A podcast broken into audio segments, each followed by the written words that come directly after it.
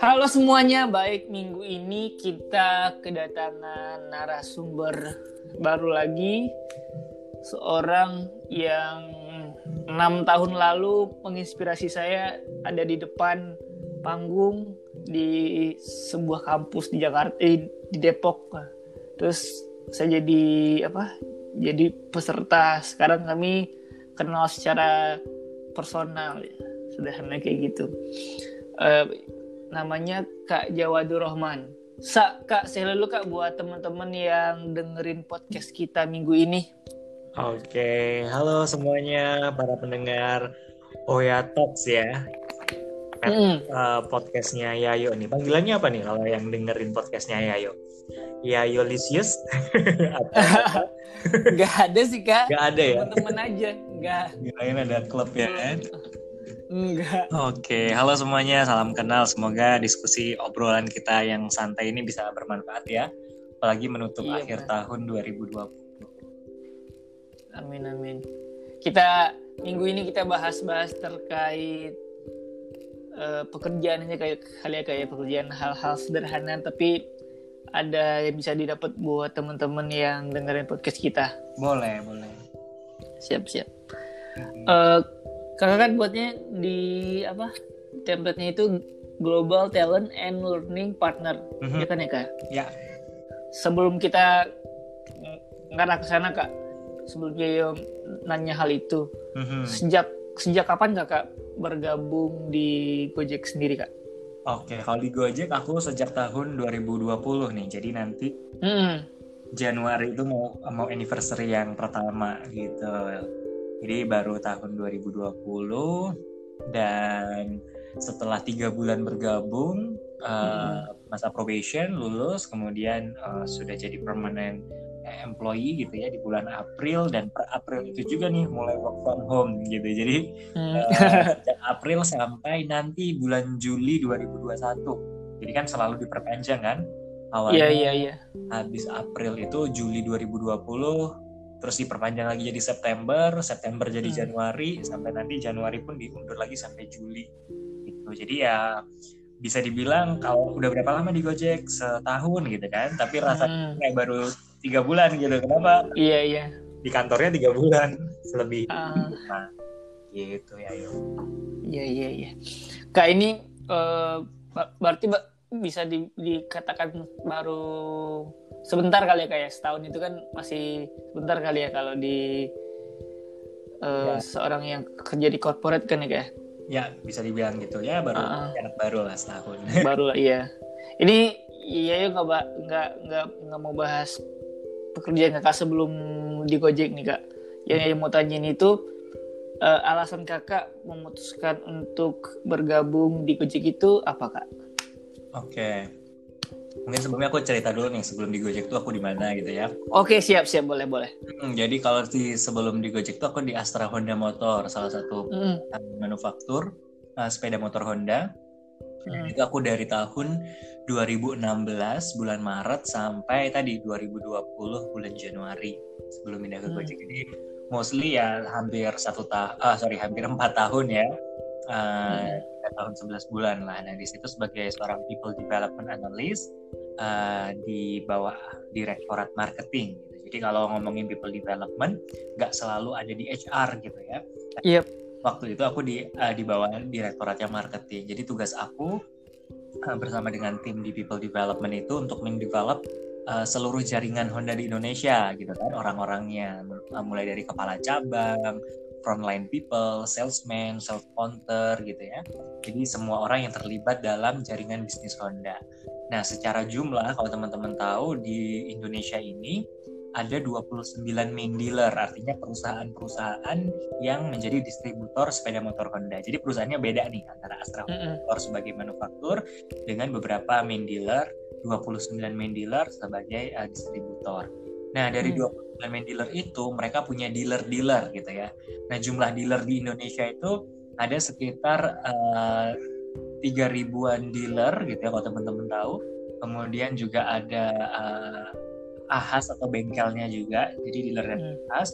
dan uh, apa istilahnya outlet untuk penjualan suku cadang gitu. Jadi ada hmm. tiga, tiga lini bisnis utama lah ya, penjualan sepeda motor, servis dan juga penjualan suku cadang. Nah, di setiap outlet-outlet itu gitu ya, di setiap showroom akas maupun uh, servis, uh, apa istilahnya spare part outlet gitu ya, outlet hmm. cadang itu jumlah frontline people atau jumlah orang yang kita develop itu totalnya hampir 100 ribu orang jadi ya responsibility-nya tadi untuk mendevelop uh, sekitar 100 ribu orang-orang yang ada di jaringan Honda di seluruh Indonesia dan kita tahu Honda itu sudah ada di Indonesia sejak sejak tahun 70-an ya.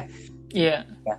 Udah cukup lama dan kalau teman-teman ingat juga sering banget kan orang tua kita kalau ngomong uh, naik apa oh, naik Honda gitu padahal merek saking memang brandnya ini menjadi brand leader gitu secara market share juga Honda ini uh, bisa dibilang hampir 80% ya market share. Jadi kalau ada di lampu merah, gitu ya, ada 10 motor berhenti di lampu merah ya bisa dipastikan 8 dari 10 motor itu uh, mereknya Honda gitu ya. Nah, itulah uh, experience yang aku dapetin selama 4 tahun mendevelop orang-orang yang ada di seluruh jaringan Honda di Indonesia. Nah, hmm. kalau tadi nanya terus kenapa pindah gitu ya. Yeah. Jadi sebenarnya yang pertama aku punya mindset bahwa karir itu gitu ya karir itu ibarat jungle gym gitu ibarat sebuah taman bermain yang kita itu punya kebebasan untuk menentukan kita mau hmm. aktif di mana kita mau memberikan kontribusi seperti apa bahkan ada juga istilah yang namanya growth mindset gitu. jadi mindset hmm. yang bertumbuh gitu. nah ini bertolak belakang dengan analogi atau uh, mindset karir ibarat tangga gitu. Orang-orang yang punya mindset karir ibarat tangga ya seakan-akan begitu kamu kerja di situ ya sudah hidup sampai mati ya di situ aja terus gitu ya. Iya iya. Nah ini ini mulai dari terkait aktivitinya perusahaannya maupun uh, apa istilahnya peran dan lain sebagainya. Nah uh, dari situlah aku aku selalu punya mindset bahwa aku nggak selamanya nih di perusahaan yang sekarang gitu. Bahkan sampai di Gojek pun aku juga berpikir begitu bahwa aku hmm. tidak selamanya juga nih di perusahaan yang sekarang. Artinya hmm. apa? Uh, pola pikir kita apalagi sebagai seorang profesional itu harus selalu men-challenge diri kita ya jangan sampai terjebak di zona nyaman. That's why ketika saya memutuskan berpindah pun banyak orang yang bertanya kenapa kan sudah bagus di perusahaan ini dan mm. sebagainya.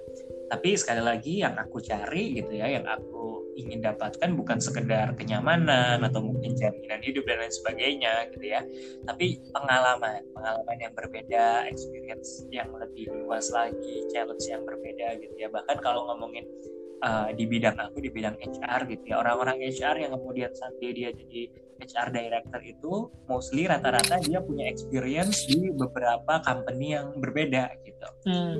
jadi dia punya sudut pandang yang bermacam-macam punya role yang beraneka ragam gitu ya sehingga dia menjadi seorang generalis yang juga punya spesialis di salah satu bidangnya gitu. That, that's uh, my goal gitu ya dalam karir gitu Nah, tentu uh, pandangan aku tentang karir dan pandangan aku tentang jungle gymnya itu mungkin berbeda dengan yang lain atau dengan teman-teman yang lain. Mungkin ya kalau ada sebagian teman-teman mungkin yang sebagai seorang birokrat gitu ya atau ASN ya uh, pendekatan yang aku lakukan mungkin tidak bisa semudah itu dilakukan. Tapi sekali lagi jungle gym itu bukan berarti oh aku juga pengen nih punya mindset jungle gym bisa uh, hmm. karena itu cuma tangga. Akhirnya aku aku resign eh, pindah lagi resign pindah lagi. Bukan itu sebenarnya. Tapi hmm. pun kita ada di company yang sama di posisi yang sama at least dari tahun pertama kedua ketiga keempat itu harus ada challenge yang berbeda. Itulah yang sebut tadi sebagai jungle gym. Jadi jungle gym itu bukan sekedar secara eksplisit kamu pindah-pindah perusahaan bukan. Tapi activity yang kamu lakukan terus kemudian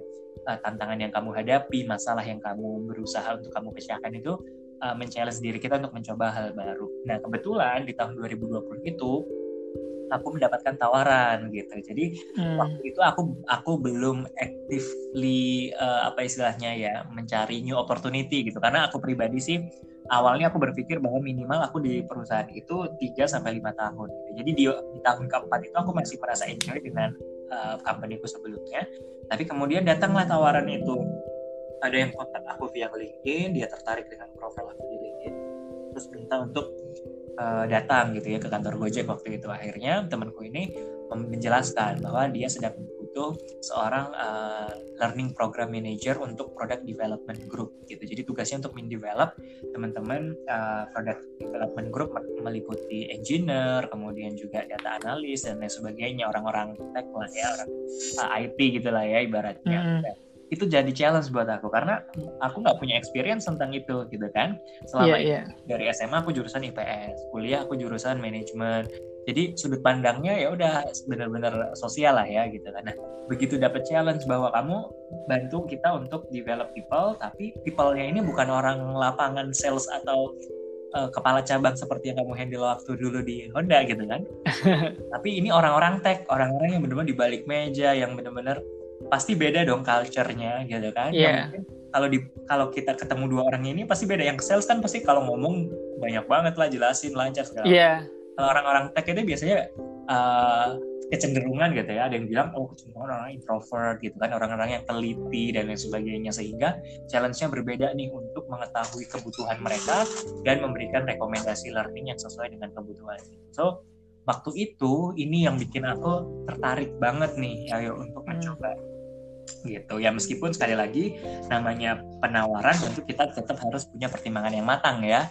Iya, iya. aku juga sudah berkeluarga sudah punya tanggungan artinya ya ada beberapa hal yang juga tetap perlu dipertimbangkan. Ya akhirnya setelah bernegosiasi dan sebagainya kami cocok oke okay, deal akhirnya ya sudah aku tekan kontrak waktu itu untuk probation tiga bulan dan kalau tiga bulan lolos uh, langsung diangkat sebagai permanent employee. Dan alhamdulillah tiga bulan itu akhirnya oke okay, gitu ya. Uh, langsung uh, bisa lanjut lagi sebagai seorang employee apa permanent employee di Gojek gitu. Nah bulan April ada restructure di company biasa lah ya namanya startup. Mm. lalu mencari bentuk yang ideal ya dan yeah bilang bahwa tidak ada yang paling ideal selalu ada trial and error gitu kan. Akhirnya uh, waktu itu learning and developnya product development group atau learning and developnya orang-orang tech itu di merge dengan learning and developnya orang-orang corporate orang-orang corporate hmm. itu seperti sales teman-teman legal I, uh, apalagi ya misalnya finance gitu kan yang corporate gitu kan nah akhirnya kita di merge dan waktu itu uh, dari saat, saat sudah di merge mereka mencari orang yang bisa handle untuk sales and operations.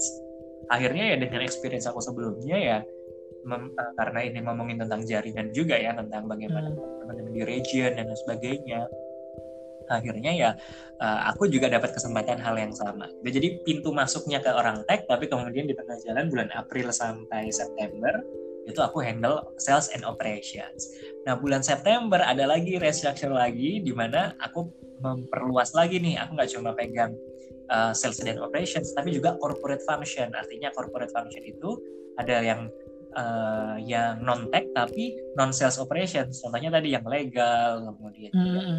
uh, apa istilah talent acquisition misalnya dan sebagainya. Ya udah akhirnya memperluas lagi nih. Jadi uh, inilah yang aku sebut sebagai jungle gym tadi. Dan alhamdulillah Gojek itu salah satu tempat yang menurut aku cukup ideal buat mereka yang mencari apa ya justru mencari ketidaknyamanan ya yuk. Gitu. Kalau nyari hmm. kenyamanan jangan ke startup gitu tapi kalau mencari hal baru challenge tantangan yang mungkin bisa bikin kita nggak nyaman tapi ketidak semakin tidak nyamanan peluang untuk belajarnya juga semakin besar. Cuma ya tiap orang mungkin ada batasnya ya. Aku nggak bisa bilang semua orang akan nyaman dengan ini atau bisa menghadapi ini gitu. tapi uh, it works uh, for me gitu ya. Aku bisa melihat banyak sudut pandang gitu sih. Perjalanan gitu ya perjalanan oke okay, oke. okay. corporate menuju ke startup gitu ya berarti di uh, global talent and learning partner ini udah mencakup banyak hal sebenarnya kayaknya betul. Banyak ya. hal yang di, di yang yang kakak paparkan tadi juga. Corporate function betul. Dan 2021 nanti pembagiannya tidak lagi berdasarkan stream oh kelompok tech kelompok sales operations kelompok apalagi satunya lagi misalnya corporate function tapi random gitu. Karena sebagai hmm. talent acquisition partner karena nantinya nggak aku sendiri ada beberapa orang juga kita harus punya sudut pandang yang luas juga. Jadi nanti mostly aku akan handle lagi beberapa orang-orang tech juga meskipun dari divisi yang tidak semuanya. Jadi ngerasain lah ngerasain semuanya antara yang corporate dengan yang tech seperti apa gitu. selama menghandle itu semua kak tantangan apa sih kak yang yang kakak alami saya itu kan pasti akan desain tantangannya pasti akan berbeda di di kantor yang lama sama yang sekarang gitu kan apalagi di Gojek Betul. yang notabene startup kan ya kayak Mhm. tantangan apa sih kak yang kakak alami Oke, nah tantangannya ini eh, lebih kepada bagaimana menciptakan culture learning ya, ya yuk. Mungkin aku Hmm. sedikit cerita yang di company yang sebelumnya karena aku under direktorat marketing, artinya top leader Hmm. aku adalah marketing director. Dan orang-orang yang harus menjalani program development aku adalah mereka yang ada di jaringan di mana bos-bos mereka itu punya eh, garis struktur yang sampai ke direktur aku gitu kan, sama-sama orang Hmm. marketing. Sehingga learning yang ada di company sebelumnya itu lebih ke top down. Apa yang yang pimpinan inginkan lalu kemudian ya harus dilakukan. That's why ada istilahnya training wajib gitu kan. Training mandatory yang kalau kamu nggak ikut training kamu nggak certified kamu nggak uh, bisa dapat apa istilahnya ya komisi dan lain sebagainya gitulah ya jadi benar-benar ya top down nah sementara kalau di Gojek kita ingin menciptakan uh, learning culture yang itu drive-nya ada di employee sendiri. Jadi keinginannya itu bukan bukan hanya dari top down gitu ya. Mungkin ada beberapa Hmm. beberapa function yang top down. Misalnya kalau di sales ya mereka top down-nya adalah training tentang produk. Ya, gimana mau jualan kalau nggak tahu produk gitu. Itulah yang top down. Ada juga yang sifatnya mandatori karena compliance misalnya teman-teman legal yang harus sertifikasi uh, profesi tentang uh, ya legalnya itu kan ya dan lain sebagainya itu yang mandatori tapi yang kemudian kita challenge yang saat di Gojek itu adalah bagaimana setiap orang itu bisa mencari tahu apa yang dia butuhkan untuk pengembangan karir and development-nya. Hmm. Jadi mereka ada istilah nanti coaching dengan manajer sehingga mereka bisa tahu apa apa yang perlu mereka pelajari. Manajer pun kita juga bekali, kita ada program juga untuk mendevelop manajer itu supaya juga bisa membantu employee-nya gitu kan istilahnya. Eh, membekali mereka untuk bisa jadi manajer yang bisa melakukan coaching sehingga ketahuan nih kebutuhannya di bagian apa gitu ya. Misalnya misalnya ya yuk oke ya butuh tentang misalnya communication misalnya. Hmm. communication yang apa nih? Oh communication ngomongin tentang eh, negotiation oke. Nah setelah mereka menemukan negotiation dan lain sebagainya kita dari talent and learning partner pun juga perlu untuk memberikan beberapa alternatif solusi uh, learning untuk mereka misalnya kalau di sekarang Gojek punya uh, subs, uh, Gojek itu subscribe beberapa online learning platform ya kayak misalnya Coursera ada juga LinkedIn Learning jadi Hmm. mereka bisa kita kasih akses untuk bisa akses Coursera di konten-konten yang mereka butuhkan. Nah itu adalah untuk konten-konten yang sifatnya general ya, yang negotiation, Hmm. communication, leadership. Nah, tetapi uh, challenge yang sel- selanjutnya yang kedua, kalau yang tadi yang pertama adalah bagaimana employee menemukan kebutuhannya, lalu mereka bisa menemukan sumber yang kita sediakan untuk mereka belajar secara mandiri. Itu challenge pertama. Nah challenge kedua adalah kita juga meng-create yang namanya internal content ya, yuk. Jadi konten-konten yang benar-benar kita create untuk memastikan relevan dengan konteks Gojeknya. Karena Hmm. communication, tapi communication yang seperti apa kalau di Gojek gitu kan? Kita ada nih misalnya communication untuk salesnya Gojek. Bagaimana para sales Hmm. itu bisa berkomunikasi secara efektif dengan para merchant.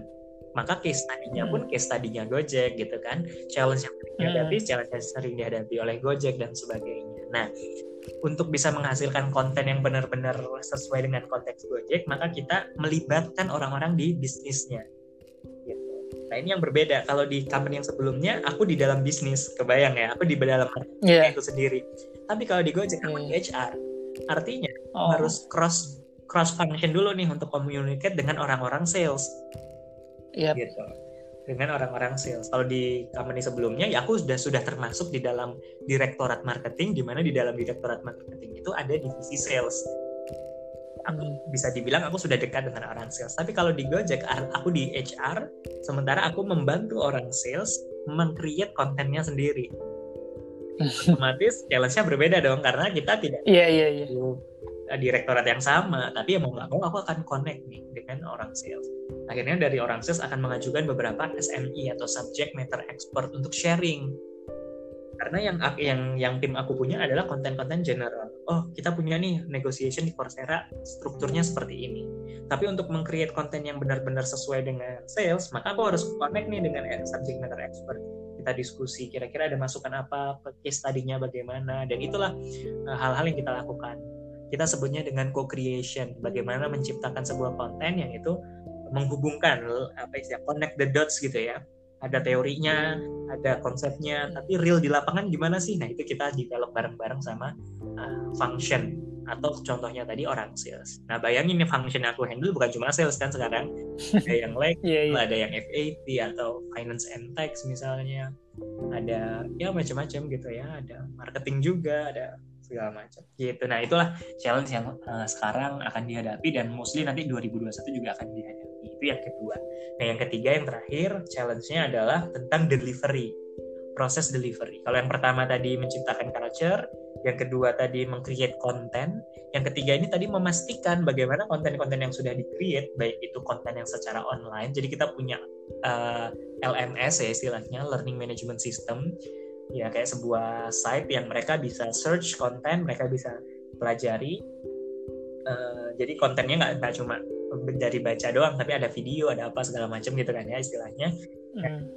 itu kita pastikan kontennya itu benar-benar uh, self explanatory istilahnya. Jadi saat orang membaca tuh mereka ya udah dengan mudah bisa mencerna itu itu challenge yang dilakuin juga sama tim tim besar aku. Jadi kan ada beberapa kalau aku tim talent and learning partner ada juga tim instructional design juga untuk mengcreate konten tadi. Nah kalau delivery itu juga ngomongin tentang virtual workshop misalnya. Ada beberapa konten yang nggak bisa cuma dengan online doang cuma dengerin video atau baca uh, artikel gitu kan tapi harus praktek nih. Yeah. ada simulasinya. Nah itu yang kita hmm. lakukan dengan virtual workshop gitu. Nah, yang ketiga inilah challenge yang ketiga bagaimana kita bisa ngatur schedule-nya teman-teman di seluruh uh, bahkan nggak cuma di Indonesia ya, yo karena ini global artinya juga ada di Vietnam, Thailand, Iya, yeah, iya. Yeah. untuk mereka bisa join di virtual workshop kita. Nah, saat join di virtual workshop pun challenge-nya adalah bagaimana mendelivery konten yang menarik via virtual.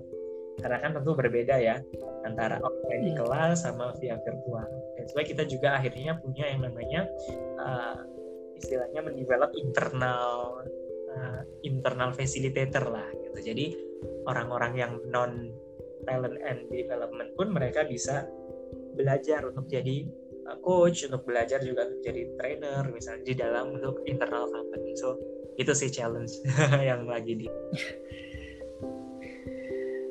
Uh, itu itu apa ya kayak challenge yang menurut dia ya gak apa yang kakak bilang di awal tadi nggak nggak semua orang siap untuk itu. Orang yang yang siap untuk uh, yang berada di luar zona nyamannya kali ya kayaknya hmm. pasti akan harus mengikuti harus startup sih yang itu itu startup ya emang harus ngikutin trennya seperti apa gitu ya kayak itu ya, uh, istilahnya kalau di corporate mereka pakai istilah KPI kan? Key per ah ya ibaratnya KPI itu uh, indikator keberhasilan yang ditentukan di awal tahun dan berlaku sepanjang tahun. Kalau di Gojek kita ada namanya OKR, mm. result, yang itu akan berubah setiap quarter.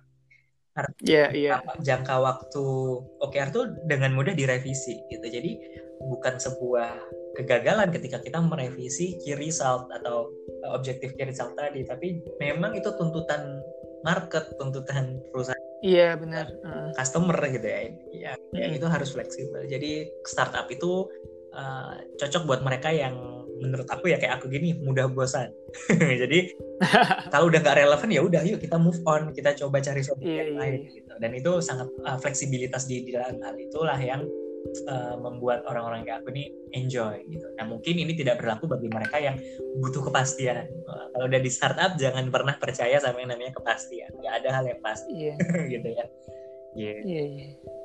Menarik menarik. Ini ya jadi tertantang tertarik sih sebenarnya kak. Tapi ntar kita bahas yang lain dulu deh kak. Saya jujur dengan alur startup startup apa pun ya kayak pasti akan hampir sama ya kayak betul. di Gojek hampir sama kali ya. Betul karena di, ya startup sedang mencari bentuk ideal gitu. Cari bentuk iya benar dan apalagi startup yang lagi uh, scale up artinya semakin besar ininya jangkauannya segala macam maka tuntutannya akan semakin tinggi terus gitu kan. Mm. Dulu orang-orang yang experience-nya tiga tahun, lima tahun di ketika awal-awal startup sebuah startup berdiri dia bisa di level mana level mana gitu kan tapi begitu dia udah semakin besar dan sebagainya bisa jadi kualifikasi yang dibutuhkan untuk level itu sudah semakin mening, uh, tinggi gitu It's why ya dinamika kalau dari sudut pandang HR ya dinamika uh, karyawan dan lain sebagainya itu ya cukup dinamis banget gitu di startup ya startup mana pun. Oke hmm. hmm. oke. Okay, okay. Berarti secara secara umum kak ini untuk untuk teman-teman fresh graduate mungkin kali ya yang yang ingin bergabung di startup bisa Gojek bisa di mana pun gitu kayak secara, secara umum uh, untuk kakak pribadi ada saran nggak kak kriteria apa yang harus mereka penuhi gitu minimal secara umum aja nggak nggak siap saya jadi percaya secara spesifik kan pasti setiap uh, setiap korporat punya desainnya masing-masing gitu untuk untuk hmm. merekrut karyawannya tapi hmm. secara umum sendiri seperti apa kak? Oke, okay. buat teman-teman fresh graduate atau mungkin mahasiswa ketika ingin bekerja, kalian harus tahu nih bedanya dulu antara corporate dengan startup. Hmm. Kalau corporate kalian masuk, kalian akan disiapkan. Kalian masuk, kalian akan benar-benar dikasih pembekalan segala macam sehingga bisa hmm. menjalankan sistem yang sudah ideal. Yeah. ya, menjalankan sistem yang sudah ideal. Tapi kalau di startup, kalian masuk, maka mindset yang harus kalian miliki adalah satu-satunya yang bisa kalian percaya untuk mendevelop diri kalian ya diri kalian sendiri. Oke. Okay. Keinginan mau belajar, keinginan ikut pelatihan, keinginan untuk di coaching oleh manajer dan lain sebagainya, drive-nya harus di kalian sendiri. Kenapa? Hmm. Karena startup sedang fokus untuk growth-nya company. Hmm. Beberapa kalau company yang sudah makan, mereka fokusnya sudah bukan lagi ke growth company, tapi ngomongin sustainability misalnya, sehingga bisa fokus, bisa lebih fokus ke people development misalnya. Dan ini juga jadi uh, PR juga gitu ya di, di startup bagaimana bisa mencapai. Mulai tadi seperti aku bilang, kita akhirnya memprioritaskan untuk learning culture-nya dulu culture untuk mau belajar sendiri gitu nyari uh, meningkatkan kesadaran pentingnya uh, development untuk setiap individu employee gitu. Kebayang ya? Jadi dari sisi development. Yang kedua dari sisi karir gitu. Kalau di corporate yang mapan biasanya jenjang karir tuh kayak udah ada tangganya gitu kan? Iya benar benar benar. Ya kalau di startup uh, mostly gitu ya startup pada umumnya baru berdiri dan lain sebagainya even di Gojek pun yang udah 10 tahun karir itu tadi uh, dia bisa jadi tidak seperti uh, tangga yang jelas gitu ya. Tapi dia bisa seperti jungle gym. Artinya hari ini kamu di bagian HR bisa jadi kamu ajukan diri kamu untuk aku mau coba dong di bagian marketing aku mau coba dan sebagainya. Dan keinginan untuk mengajukan diri itu datangnya dari kamu juga. Karena nggak ada orang yang uh, istilahnya akan nuntun kamu. Kamu habis ini kamu jadi ini aja. Semua keputusan kamu mau ngapain tahun depan kamu mau coba divisi mana dan sebagainya itu diserahkan ke masing-masing employee. Bahkan di beberapa uh, startup termasuk di tempat aku juga ada istilahnya internal transfer gitu. Jadi ada beberapa lowongan internal yang mau untuk masuk di beberapa posisi bisa apply kayak gitu. Jadi uh, dan itulah cara untuk tadi membentuk atau mewujudkan karir yang diinginkan tadi. Jadi karir bukan lagi tangga yang ke atas berarti kalau masuk di bagian marketing ya marketing terus sampai pensiun gitu kan. Mungkin itu yeah, yeah. beberapa corporate. Tapi kalau di uh, startup kalian bisa lompat lompat gitu. Tapi sekali lagi kamu kalian juga harus punya tujuan. Kenapa kalian ingin mencoba di beberapa function yang berbeda misalnya? Itu yang kedua tentang karir. Tadi pertama personal development.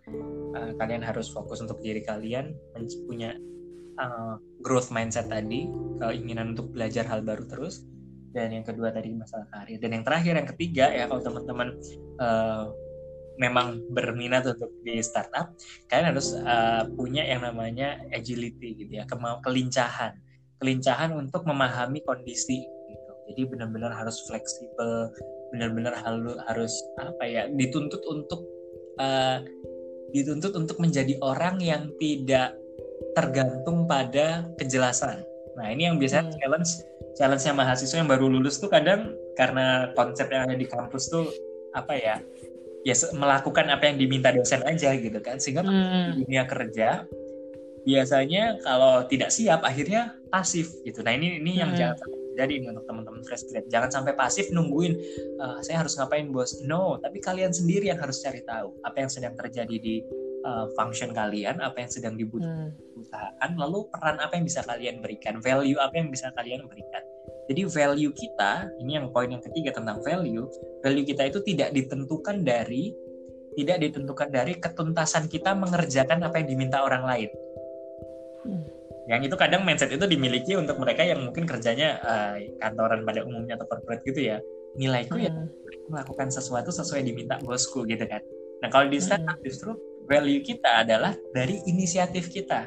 Yang kita Hmm. usulkan yang kita kemudian ajukan gitu ya. Dan tentunya uh, ada juga mungkin poin-poin yang memang turunan dari top management ke bawah gitu kan untuk kita lakukan. Oke itu itu good. Tapi it's not uh, apa ya?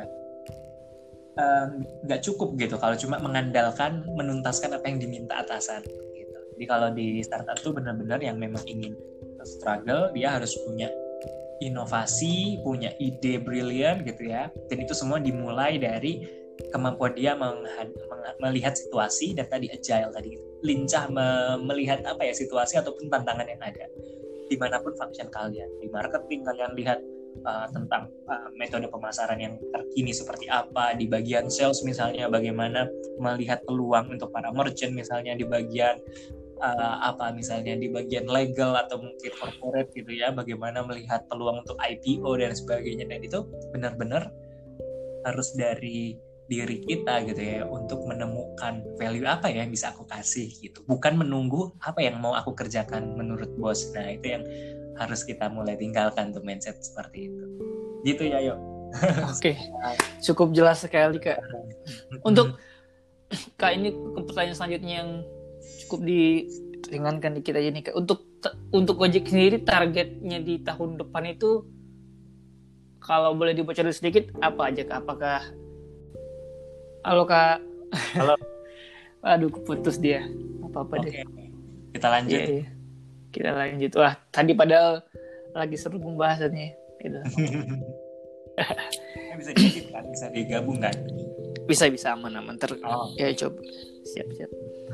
Enggak, ini kita bahas eh, tadi bahas hal-hal ini untuk Gojek sendiri. Di tahun 2021 pasti ada tantangan baru lagi ya kayak di dari Gojek sendiri ada inovasi apa sih kak di tahun 2021 kalau misalkan ada sedikit bocoran yang bisa di di, di apa disampaikan di podcast ini kak bisa aja tahun depan mau IPO atau sebagainya gitu. Oke, kalau hal yang sifatnya strategik kayak gitu mungkin teman-teman tinggal tunggu aja sih dari uh, Hmm. press release-nya dari Gojek secara resmi ya karena kan uh, Hmm. satu-satunya sumber yang bisa dipercaya untuk segala sesuatu terkait corporate ada di teman-teman uh, corporate affairs ya yang biasanya akan bagikan press release atau mungkin teman-teman bisa follow blog atau websitenya Gojek untuk update terbaru dari Gojek gitu ya. Tapi kalau secara umum gitu ya di kondisi pandemi seperti ini Gojek punya yayasan uh, anak bangsa bisa di mana yayasan anak Hmm, bangsa oke. bisa ini mengelola dana yang diperoleh dari uh, seluruh employee gitu ya karena di tahun 2020 uh, ada beberapa level senior uh, ke atas begitu ya para employee uh, mereka mendonasikan 25% dari salary-nya untuk yayasan anak bangsa bisa gitu. Jadi yayasan anak, anak bangsa bisa ini mensupport berbagai bentuk uh, dukungan untuk COVID-19 gitu ya, kondisi uh, pandemi seperti ini mulai dari makanan, GoFood untuk para tenaga kesehatan, kemudian juga pendidikan untuk anak-anak dari driver dan mungkin teman-teman sempat lihat juga ya yang viral itu beasiswa uh, untuk anak driver yang untuk berkuliah gitu kan itu salah Iya iya iya. uh, wujud uh, social responsibility yang dimiliki oleh Gojek dengan Yayasan Anak Bangsa Bisa dan tentunya ini akan berlanjut di tahun 2021 juga. So teman-teman yang mungkin ingin menyisikan sebagian uh, rezekinya juga bisa nih dengan kepoin aja nih di Instagramnya Yayasan Anak Bangsa Bisa. Mungkin itu ya yang bisa aku share terkait di tahun 2021. Karena kayaknya pandemi juga 2021 masih cukup sulit ya untuk kita Iya. Iya. tuntas. Akhir tahun aja lebih naik ya kayak lebih kalau nggak kalau nggak salah Betul betul. secara statistik ya. Gitu ya yo. Oke oke. Kak sebenarnya kita udah di di akhir podcast ini sebenarnya Kak. Tadi karena kalau buat temen-temen yang dengerin pasti akan ada sedikit eh, miss itu karena potong sedikit ada kendala tadi. Kak dari kakak pribadi ada ada saran ke kedua nama orang yang kakak rekomendasikan untuk bisa ngobrol-ngobrol kayak gini lagi di podcast ya kak kalau yang ada kakak kenal yang bisa dihubungkan alhamdulillah gitu oke uh, ini dalam hal apa nih misalnya uh, di bidang dalam hal biasanya ya hmm, bebas sih kak sebenarnya tapi yang nggak ya, yang kakak kenal lagi secara personal dan bisa berbagi informasi inspirasi di podcast ini. Oke, oke, menarik nih. Aku ada dua nama nih. Yang namanya yang pertama namanya Mas Retas Akoba nih. Beliau CEO mm -hmm. dari Sirvano Consulting gitu ya. Beliau lulusan dari oh. Universitas Gajah Mada, uh, Fakultas Teknik. Dulu juga Presiden BEM Fakultas Teknik UGM terus dulu juga Wah, iya, alumni iya. Fund 1 juga Formosis Nusantara nah beliau hmm. jadi seorang founder dan CEO dari Sirvano Consulting konsultan yang bergerak di bidang tata kota gitu jadi beliau juga sempat yeah. uh, membantu beberapa pemerintah daerah untuk membangun tata kota yang ada di daerah-daerah gitu sih kayaknya menarik ini untuk uh, Iya iya iya. dengan iya. beliau karena sudut pandangnya yang pertama sebagai seorang founder itu berbeda dong uh, dibandingkan yang bukan yeah, founder yeah. gitu kan. Kemudian yang kedua mm. dari sudut pandang tata kota yang ideal itu seperti apa secara uh, spesifik uh, keahliannya begitu ya. Mungkin kita uh, belum atau istilahnya teman-teman mungkin yang bukan di bidang itu jadi bisa dapat wawasan juga. Dan yang ketiga tentunya tentang mm. ada sudut pandang seorang founder, bagaimana bisa tetap survive dan sebagainya. Itu yang pertama. Yang kedua ada juga hmm. namanya Mas Rido Muhammad Sakti, itu juga alumni Fonsal. Oh, Dulu. itu ya, ya follow, ya, follow juga, juga ya. Dulu mau mahasiswa saling follow kan. Mahasiswa berprestasi Universitas Indonesia uh, dari Fakultas Farmasi gitu ya.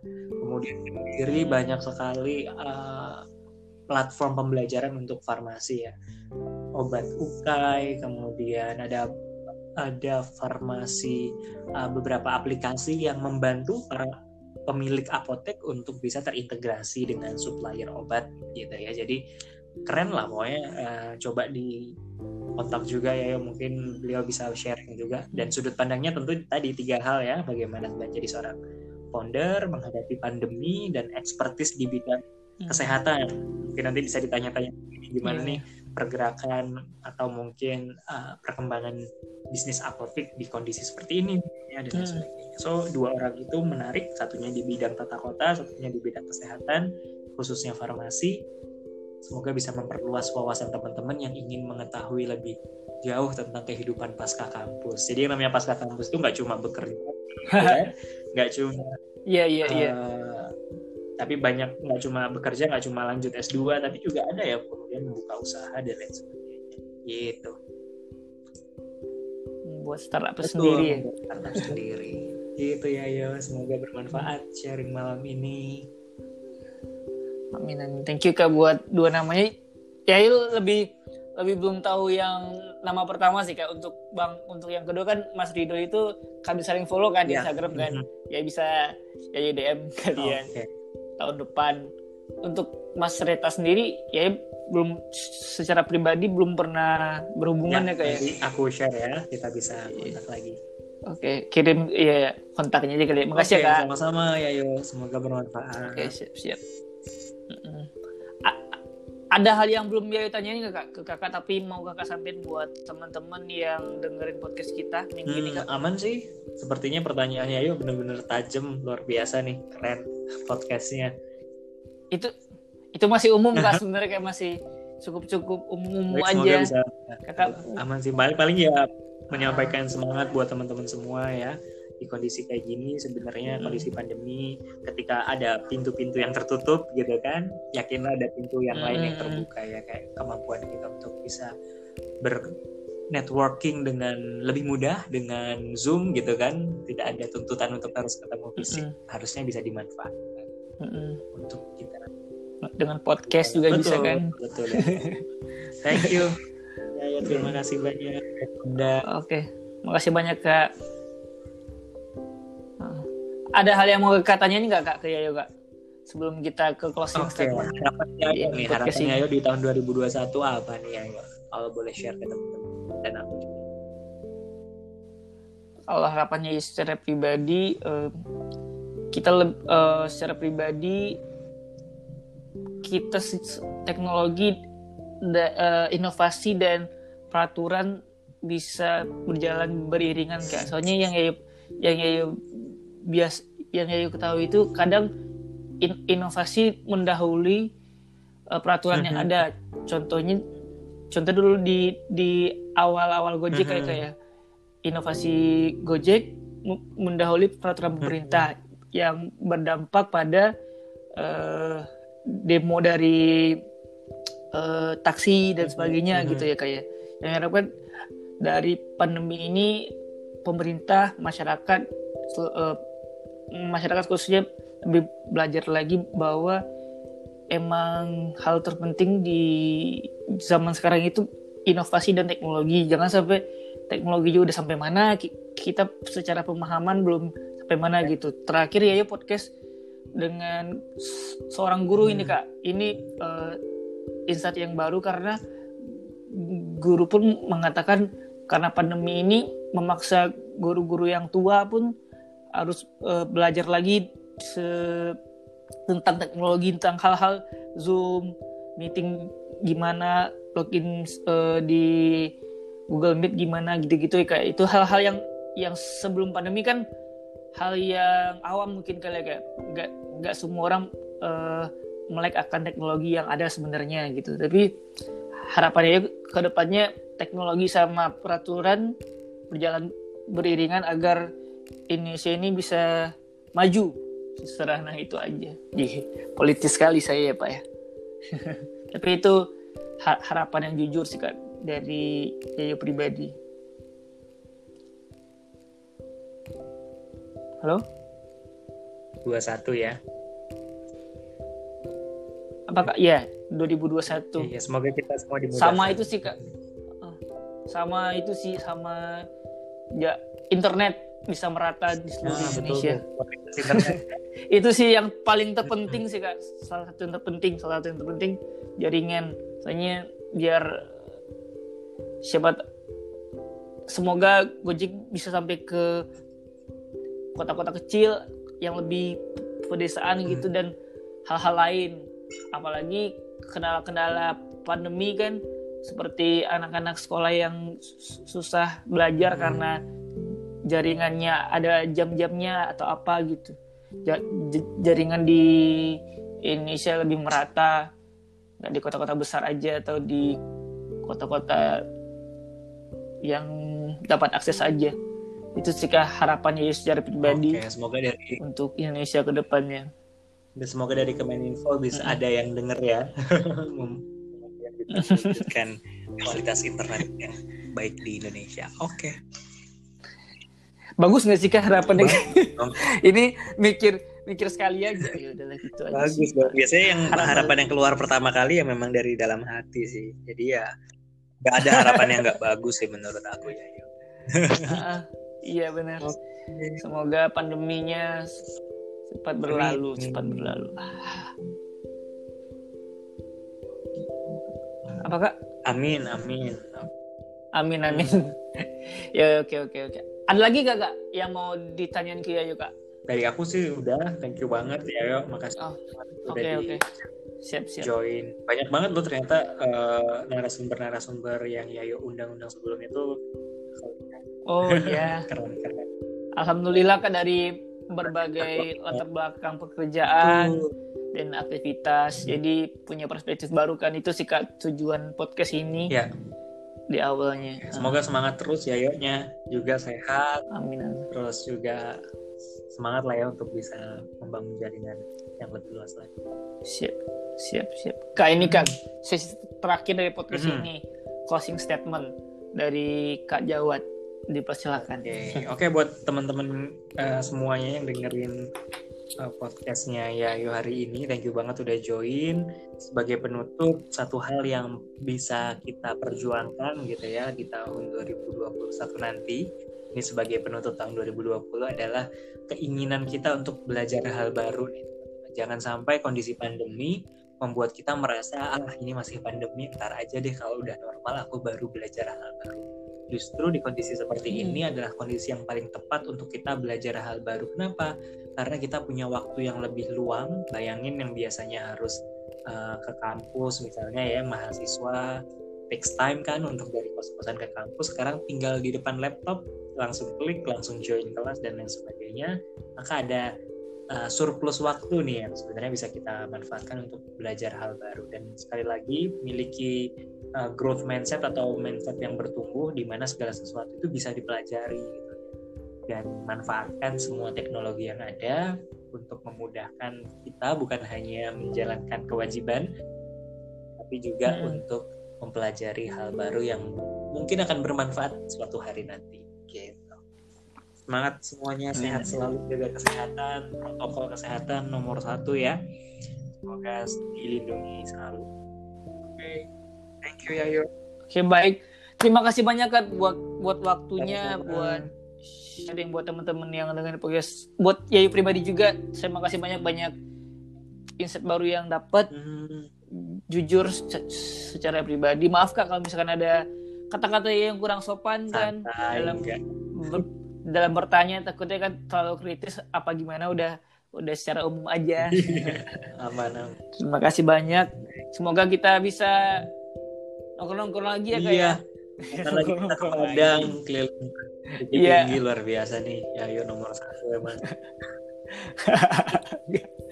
Oke oke.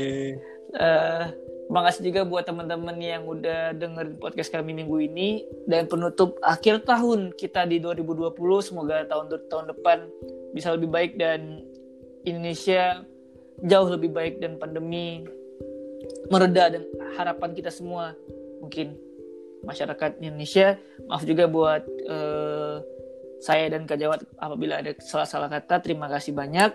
Kak sekali lagi terima kasih ya Kak ya. Thank you semuanya. Ya. Assalamualaikum kak. Waalaikumsalam. Terima kasih Yayo